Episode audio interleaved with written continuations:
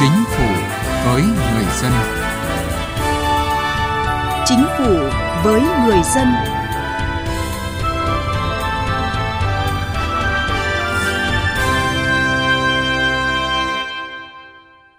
Xin kính chào quý vị và các bạn. Thưa quý vị, tại phiên họp thường kỳ của Ủy ban Quốc gia về Chính phủ điện tử diễn ra tuần trước, thông tin thu hút sự quan tâm của nhiều người đó là trong quý 1 hoặc đầu quý 2 năm nay, chính phủ sẽ phê duyệt chiến lược chính phủ điện tử tiến tới chính phủ số. Đây là lần đầu tiên chúng ta có một chiến lược như vậy. Theo đó, Việt Nam sẽ hình thành chính phủ số vào năm 2025. Vâng, thưa quý vị, chuyển đổi từ chính phủ điện tử thành chính phủ số là sự chuyển đổi có tính căn bản.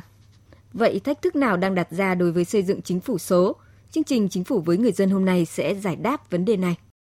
Trước khi đến với nội dung này, chúng tôi gửi đến quý vị những thông tin về chỉ số đánh giá chi phí tuân thủ thủ tục hành chính APCI năm 2020 vừa được Hội đồng Tư vấn Cải cách Thủ tục Hành chính của Thủ tướng Chính phủ công bố hôm qua.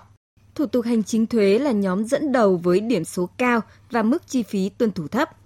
Theo đó, thời gian thực hiện thủ tục thuế giảm 19% và chi phí trực tiếp giảm 79% hầu hết trong nhóm thủ tục hành chính thuế đều không phát sinh chi phí trực tiếp. 100% doanh nghiệp tham gia khảo sát cho biết không phải chi trả chi phí không chính thức cho cán bộ cơ quan nhà nước khi thực hiện các thủ tục khai quyết toán thuế thu nhập doanh nghiệp, khai thuế giá trị gia tăng theo phương pháp khấu trừ và hoàn thành nghĩa vụ trước khi giải thể đối với doanh nghiệp. Theo Ngô Hải Phan, Cục trưởng Cục Kiểm soát Thủ tục Hành chính Văn phòng Chính phủ,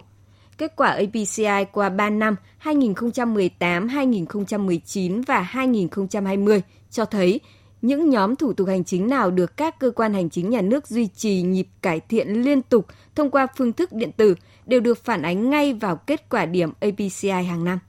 Chi phí ờ, để mà chúng tôi tính toán ở đây trên cơ sở là cái chi phí để thực hiện một cái thủ tục hành chính từ khâu tìm hiểu đến chuẩn bị hồ sơ đến nộp hồ sơ chờ đợi ờ, giải quyết rồi trả kết quả. Thế đây là chi phí chính thức. Còn những chi phí không chính thức ấy, là những chi phí phát sinh ngoài những chi phí chính thức. Và cái việc này phụ thuộc vào con người thực thi. Và nếu chúng ta thực hiện trên môi trường điện tử chúng ta không có cái hành chính tiếp xúc thì chắc chắn là những chi phí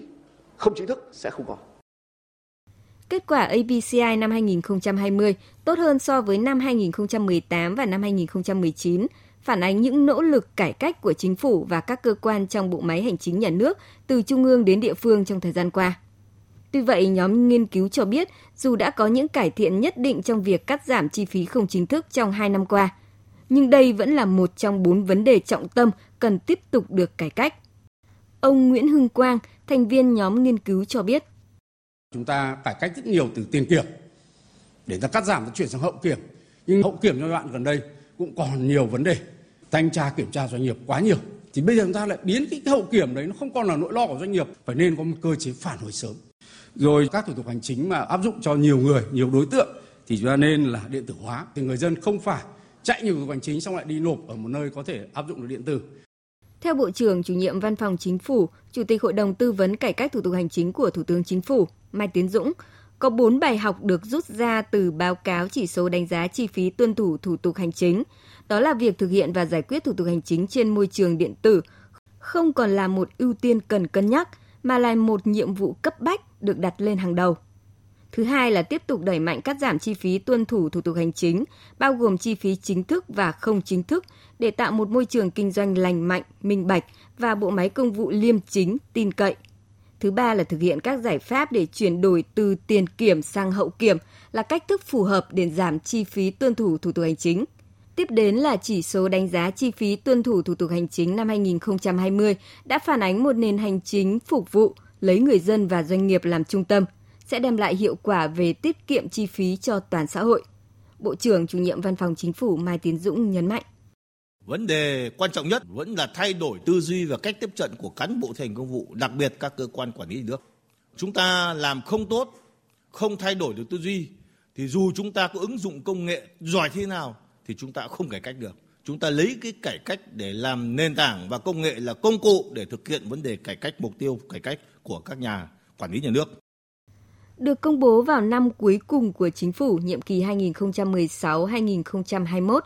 APCI 2020 mang một thông điệp hết sức quan trọng, đó là ghi nhận những thành công cũng như tiếp tục phát hiện những điểm cần cải thiện của chính phủ kiến tạo bổ sung những bài học sâu sắc để thúc đẩy cải cách.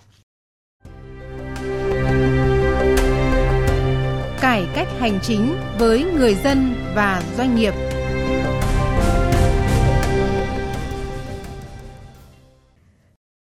Thưa quý vị, sau 2 năm triển khai nghị quyết số 17 về một số nhiệm vụ giải pháp trọng tâm phát triển chính phủ điện tử giai đoạn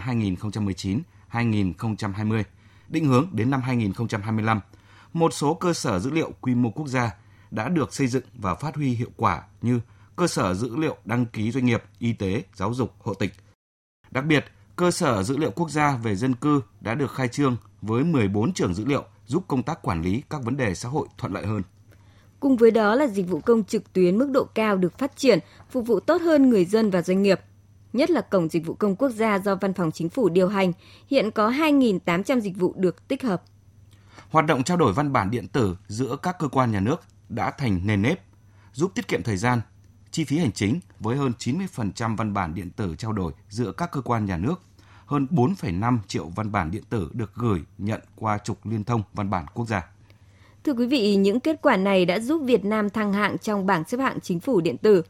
Theo báo cáo của Liên Hợp Quốc về chính phủ điện tử năm 2020, Việt Nam xếp thứ 86 trong tổng số 193 quốc gia lãnh thổ, tăng 3 bậc so với năm 2018. Những thành tựu trong xây dựng chính phủ điện tử thời gian qua đã góp phần giảm chi phí tiêu cực cho người dân và doanh nghiệp. Phụ trách việc kê khai thuế và thông tin chung của một tập đoàn địa ốc ở quận 2 thành phố Hồ Chí Minh – chị Lại Thị Đan Thanh cho rằng công việc của chị đã dễ thở hơn rất nhiều từ khi Sở Kế hoạch Đầu tư Thành phố Hồ Chí Minh và Chi cục Thuế Thành phố Hồ Chí Minh áp dụng việc kê khai nộp thuế qua mạng. Trang web của hai đơn vị này có khá đầy đủ thông tin về thủ tục biểu mẫu và quy định đặc biệt với từng trường hợp. Chúng tôi có thể theo dõi được quá trình xử lý hồ sơ, ai là người xử lý hồ sơ của mình để trong trường hợp mà mình có khó khăn hay gì thì mình có thể liên lạc trực tiếp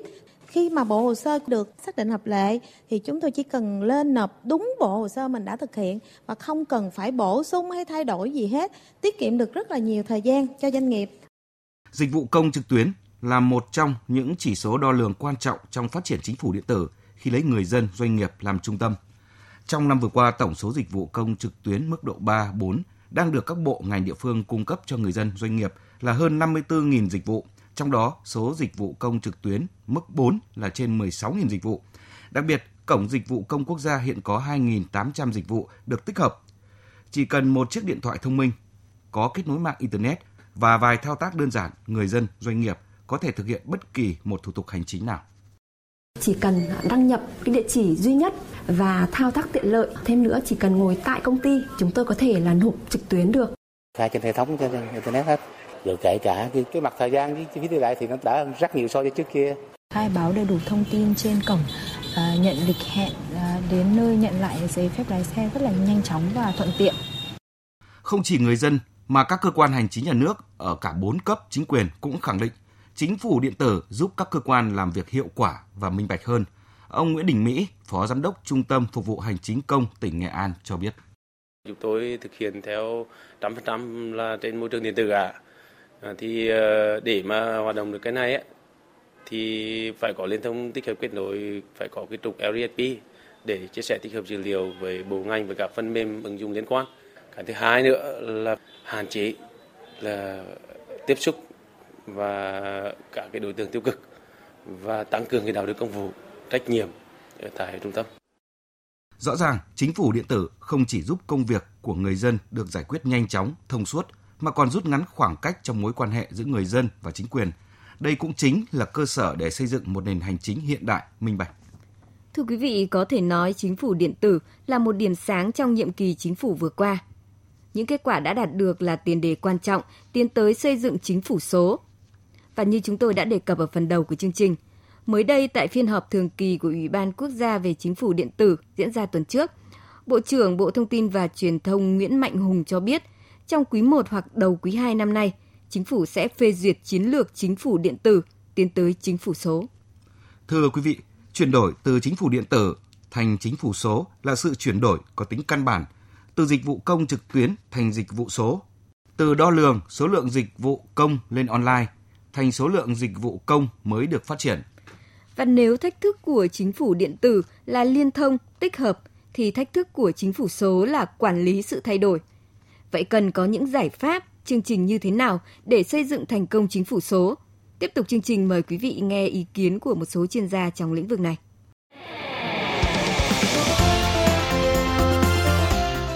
Tiếng nói chuyên gia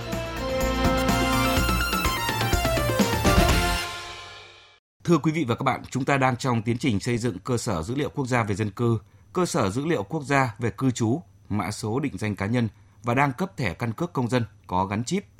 Theo tiến sĩ Đinh Duy Hòa, nguyên vụ trưởng vụ cải cách hành chính Bộ Nội vụ, điều này thể hiện quyết tâm của chính phủ ứng dụng công nghệ thông tin trong quản lý nhằm tạo nên sự thông suốt, thống nhất, thuận lợi và minh bạch, tiến tới chính phủ số rồi quốc gia số. Tuy nhiên, để thành công, vấn đề đặt ra là phải giải quyết được 4 điểm nghẽn cơ bản.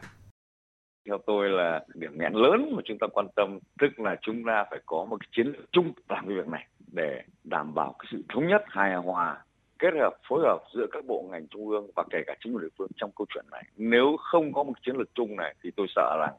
à, từng bộ làm và nó không khớp được với nhau thì về sau là rất mất thời gian. Điểm ngắn thứ hai, đương nhiên là câu chuyện phối hợp giữa các cơ quan hành chính, trách nhiệm của các bộ ngành có liên quan trong chính phủ, như vậy nó danh mạch ra. Và thứ ba, tôi nghĩ là cái điểm nghẽn sau khi có các cái kho này rồi, câu chuyện sử dụng chung, ai được sử dụng, ai được truy cập ai không được phần có một cái quy chế rõ ràng mới làm được. Và cuối cùng một cái điểm nghẽn liên quan tới là dân cư. Dân cư cũng phải ý thức được câu chuyện này và vào cái cuộc này để cùng làm. Theo Nguyễn Hồng Thắng, Giám đốc Trung tâm Internet Việt Nam Bộ Thông tin và Truyền thông, để hoàn thành mục tiêu xây dựng chính phủ số, cần phải xây dựng được hạ tầng số, bởi hạ tầng cơ sở là một thành tố quan trọng trong tiến trình xây dựng và phát triển chính phủ điện tử hướng tới chính phủ số. Quan trọng là chúng ta có một kiến trúc sư về dữ liệu, có cái nhìn tổng thể ờ, về cái giá trị của dữ liệu không chỉ cơ quan tổ chức mình mà giá trị chung và hướng tới người dùng, hướng tới dịch vụ lưu ý để quản trị dữ liệu được cho nó tốt. Và với khối lượng lớn như thế thì làm sao chúng ta phải tạo ra dữ liệu thành biến thành thông tin giá trị có thể thành tri thức. Và khi sử dụng dữ liệu thì ờ, hạ tầng công nghệ chúng ta cần quan tâm đến tổ chức dữ liệu như thế nào quản trị dữ liệu khai thác dữ liệu như thế nào để có giá trị an toàn và hiệu quả. Ở một góc độ khác chuyên gia kinh tế phạm tri lan cho rằng cốt lõi trong xây dựng chính phủ điện tử tiến tới chính phủ số cần giải quyết tốt bốn mối quan hệ, chính phủ với người dân, chính phủ với doanh nghiệp, giữa cơ quan chính phủ với nhau và chính phủ với cán bộ viên chức. Trước hết là phải giải quyết tốt mối quan hệ bên trong, giữa chính phủ với nhau, giữa chính phủ trung ương với các bộ ngành, với các địa phương, rồi giữa các bộ ngành với nhau, rồi giữa các địa phương với nhau ở giữa địa phương ngược lên với chính phủ và trong quan hệ với dân bộ máy của chúng ta vẫn còn rất cồng kềnh chức năng nhiệm vụ nhiều khi nó không thật rõ ràng giữa các cơ quan với nhau nên hay đùn đẩy công việc cho nhau không chịu liên thông với nhau trong nhiều công việc và do đó nó làm khó cho quan hệ giữa chính phủ với xã hội với bên ngoài nên là cần giải quyết triệt để Tại phiên họp thường kỳ của Ủy ban Quốc gia về Chính phủ điện tử mới đây, Thủ tướng Chính phủ Nguyễn Xuân Phúc đánh giá môi trường pháp lý chính phủ điện tử hình thành tương đối đầy đủ, trong đó có nhiều nghị định rất quan trọng. Ngoài ra, các nền tảng được tập trung phát triển, trong đó nền tảng tích hợp chia sẻ dữ liệu toàn quốc. Một số cơ sở dữ liệu quy mô quốc gia đã được xây dựng và phát huy hiệu quả. Tuy nhiên, Thủ tướng Chính phủ cũng nêu một số tồn tại như môi trường pháp lý của chính phủ điện tử chưa hoàn thiện, nhất là cơ sở bảo vệ dữ liệu cá nhân, định danh xác thực điện tử. Tỷ lệ dịch vụ công cấp độ 4 còn thấp, cơ sở dữ liệu chậm được triển khai và chưa được kết nối khai thác hiệu quả. Vấn đề an ninh, an toàn mạng được tăng cường nhưng vẫn cần đầu tư đúng mức hơn. Từ thực tế đó, Thủ tướng Chính phủ Nguyễn Xuân Phúc chỉ đạo. Cần một thể chế chiến lược phát triển chính phủ điện tử, chính phủ số thời gian đến, giao các bộ, các ngành trực tiếp xử lý và đặc biệt là đẩy mạnh cung cấp dịch vụ công trực tuyến đi liền đó đó là triển khai hiệu quả cái thứ dữ liệu quốc gia về dân cư để làm sao mà giảm tối đa hơn nữa giấy tờ. Trên cơ sở nền tảng của chính phủ điện tử, Thủ tướng Nguyễn Xuân Phúc cũng yêu cầu các bộ, ngành địa phương khai thác hiệu quả các dịch vụ cung cấp trên nền tảng tích hợp dữ liệu quốc gia, chủ động chia sẻ dữ liệu quốc gia thuộc phạm vi ngành mình cho các ngành khác để sử dụng hiệu quả. Đồng thời yêu cầu các bộ, ngành địa phương hoàn thành chiến lược, kế hoạch, chương trình, đề án chuyển đổi số quyết tâm thực hiện tốt chương trình chuyển đổi số quốc gia. Thưa quý vị, xây dựng cho được chính phủ điện tử, tiến tới chính phủ số với tinh thần không bàn lùi, được chính phủ nhấn mạnh quyết tâm trên nhiều lĩnh vực ngay từ đầu nhiệm kỳ. Thực tế, việc xây dựng chính phủ điện tử cũng đã có những bước tiến đột phá quan trọng, đặc biệt là chuyển biến trong nhận thức về chính phủ điện tử và quá trình triển khai hướng tới chính phủ số, nền kinh tế số, xã hội số, bảo đảm gắn kết giữa cải cách hành chính với ứng dụng công nghệ thông tin, lấy người dân, doanh nghiệp làm trung tâm. Và đến đây, thời lượng dành cho chương trình Chính phủ với người dân đã hết. Chương trình hôm nay do biên tập viên Thu Thảo thực hiện. Cảm ơn quý vị và các bạn đã chú ý lắng nghe. Nếu quý vị là người được trợ giúp pháp lý sau, người thuộc hộ nghèo, người có công với cách mạng, trẻ em, người dân tộc thiểu số, cư trú ở vùng có điều kiện kinh tế xã hội đặc biệt khó khăn, người bị buộc tội từ đủ 16 tuổi đến dưới 18 tuổi, người bị buộc tội thuộc hộ cận nghèo, cha đẻ, mẹ đẻ, vợ, chồng, con của liệt sĩ và người có công nuôi dưỡng khi liệt sĩ còn nhỏ có khó khăn về tài chính. Người nhiễm chất độc da cam, người từ đủ 16 tuổi đến dưới 18 tuổi là bị hại trong vụ án hình sự có khó khăn về tài chính. Người cao tuổi, người khuyết tật, người nhiễm HIV có khó khăn về tài chính. Nạn nhân trong vụ việc bạo lực gia đình, nạn nhân của hành vi mua bán người có khó khăn về tài chính. Khi gặp vướng mắc về pháp luật, cần được giúp đỡ thì quý vị có quyền được được tư vấn pháp luật giúp đỡ tham gia tố tụng, đại diện ngoài tố tụng mà không phải trả tiền, lợi ích vật chất hoặc lợi ích khác theo quy định của pháp luật. Tự mình hoặc thông qua người thân thích, cơ quan, người có thẩm quyền tiến hành tố tụng hoặc cơ quan, tổ chức, cá nhân khác yêu cầu trợ giúp pháp lý. Được thông tin về quyền được trợ giúp pháp lý, trình tự thủ tục trợ giúp pháp lý khi đến tổ chức thực hiện trợ giúp pháp lý và các cơ quan nhà nước có liên quan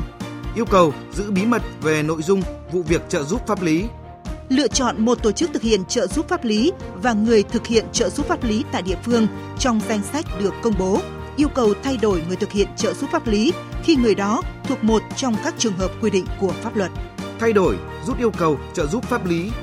được bồi thường thiệt hại theo quy định của pháp luật. Khiếu nại, tố cáo về trợ giúp pháp lý theo quy định của luật trợ giúp pháp lý và quy định khác của pháp luật có liên quan.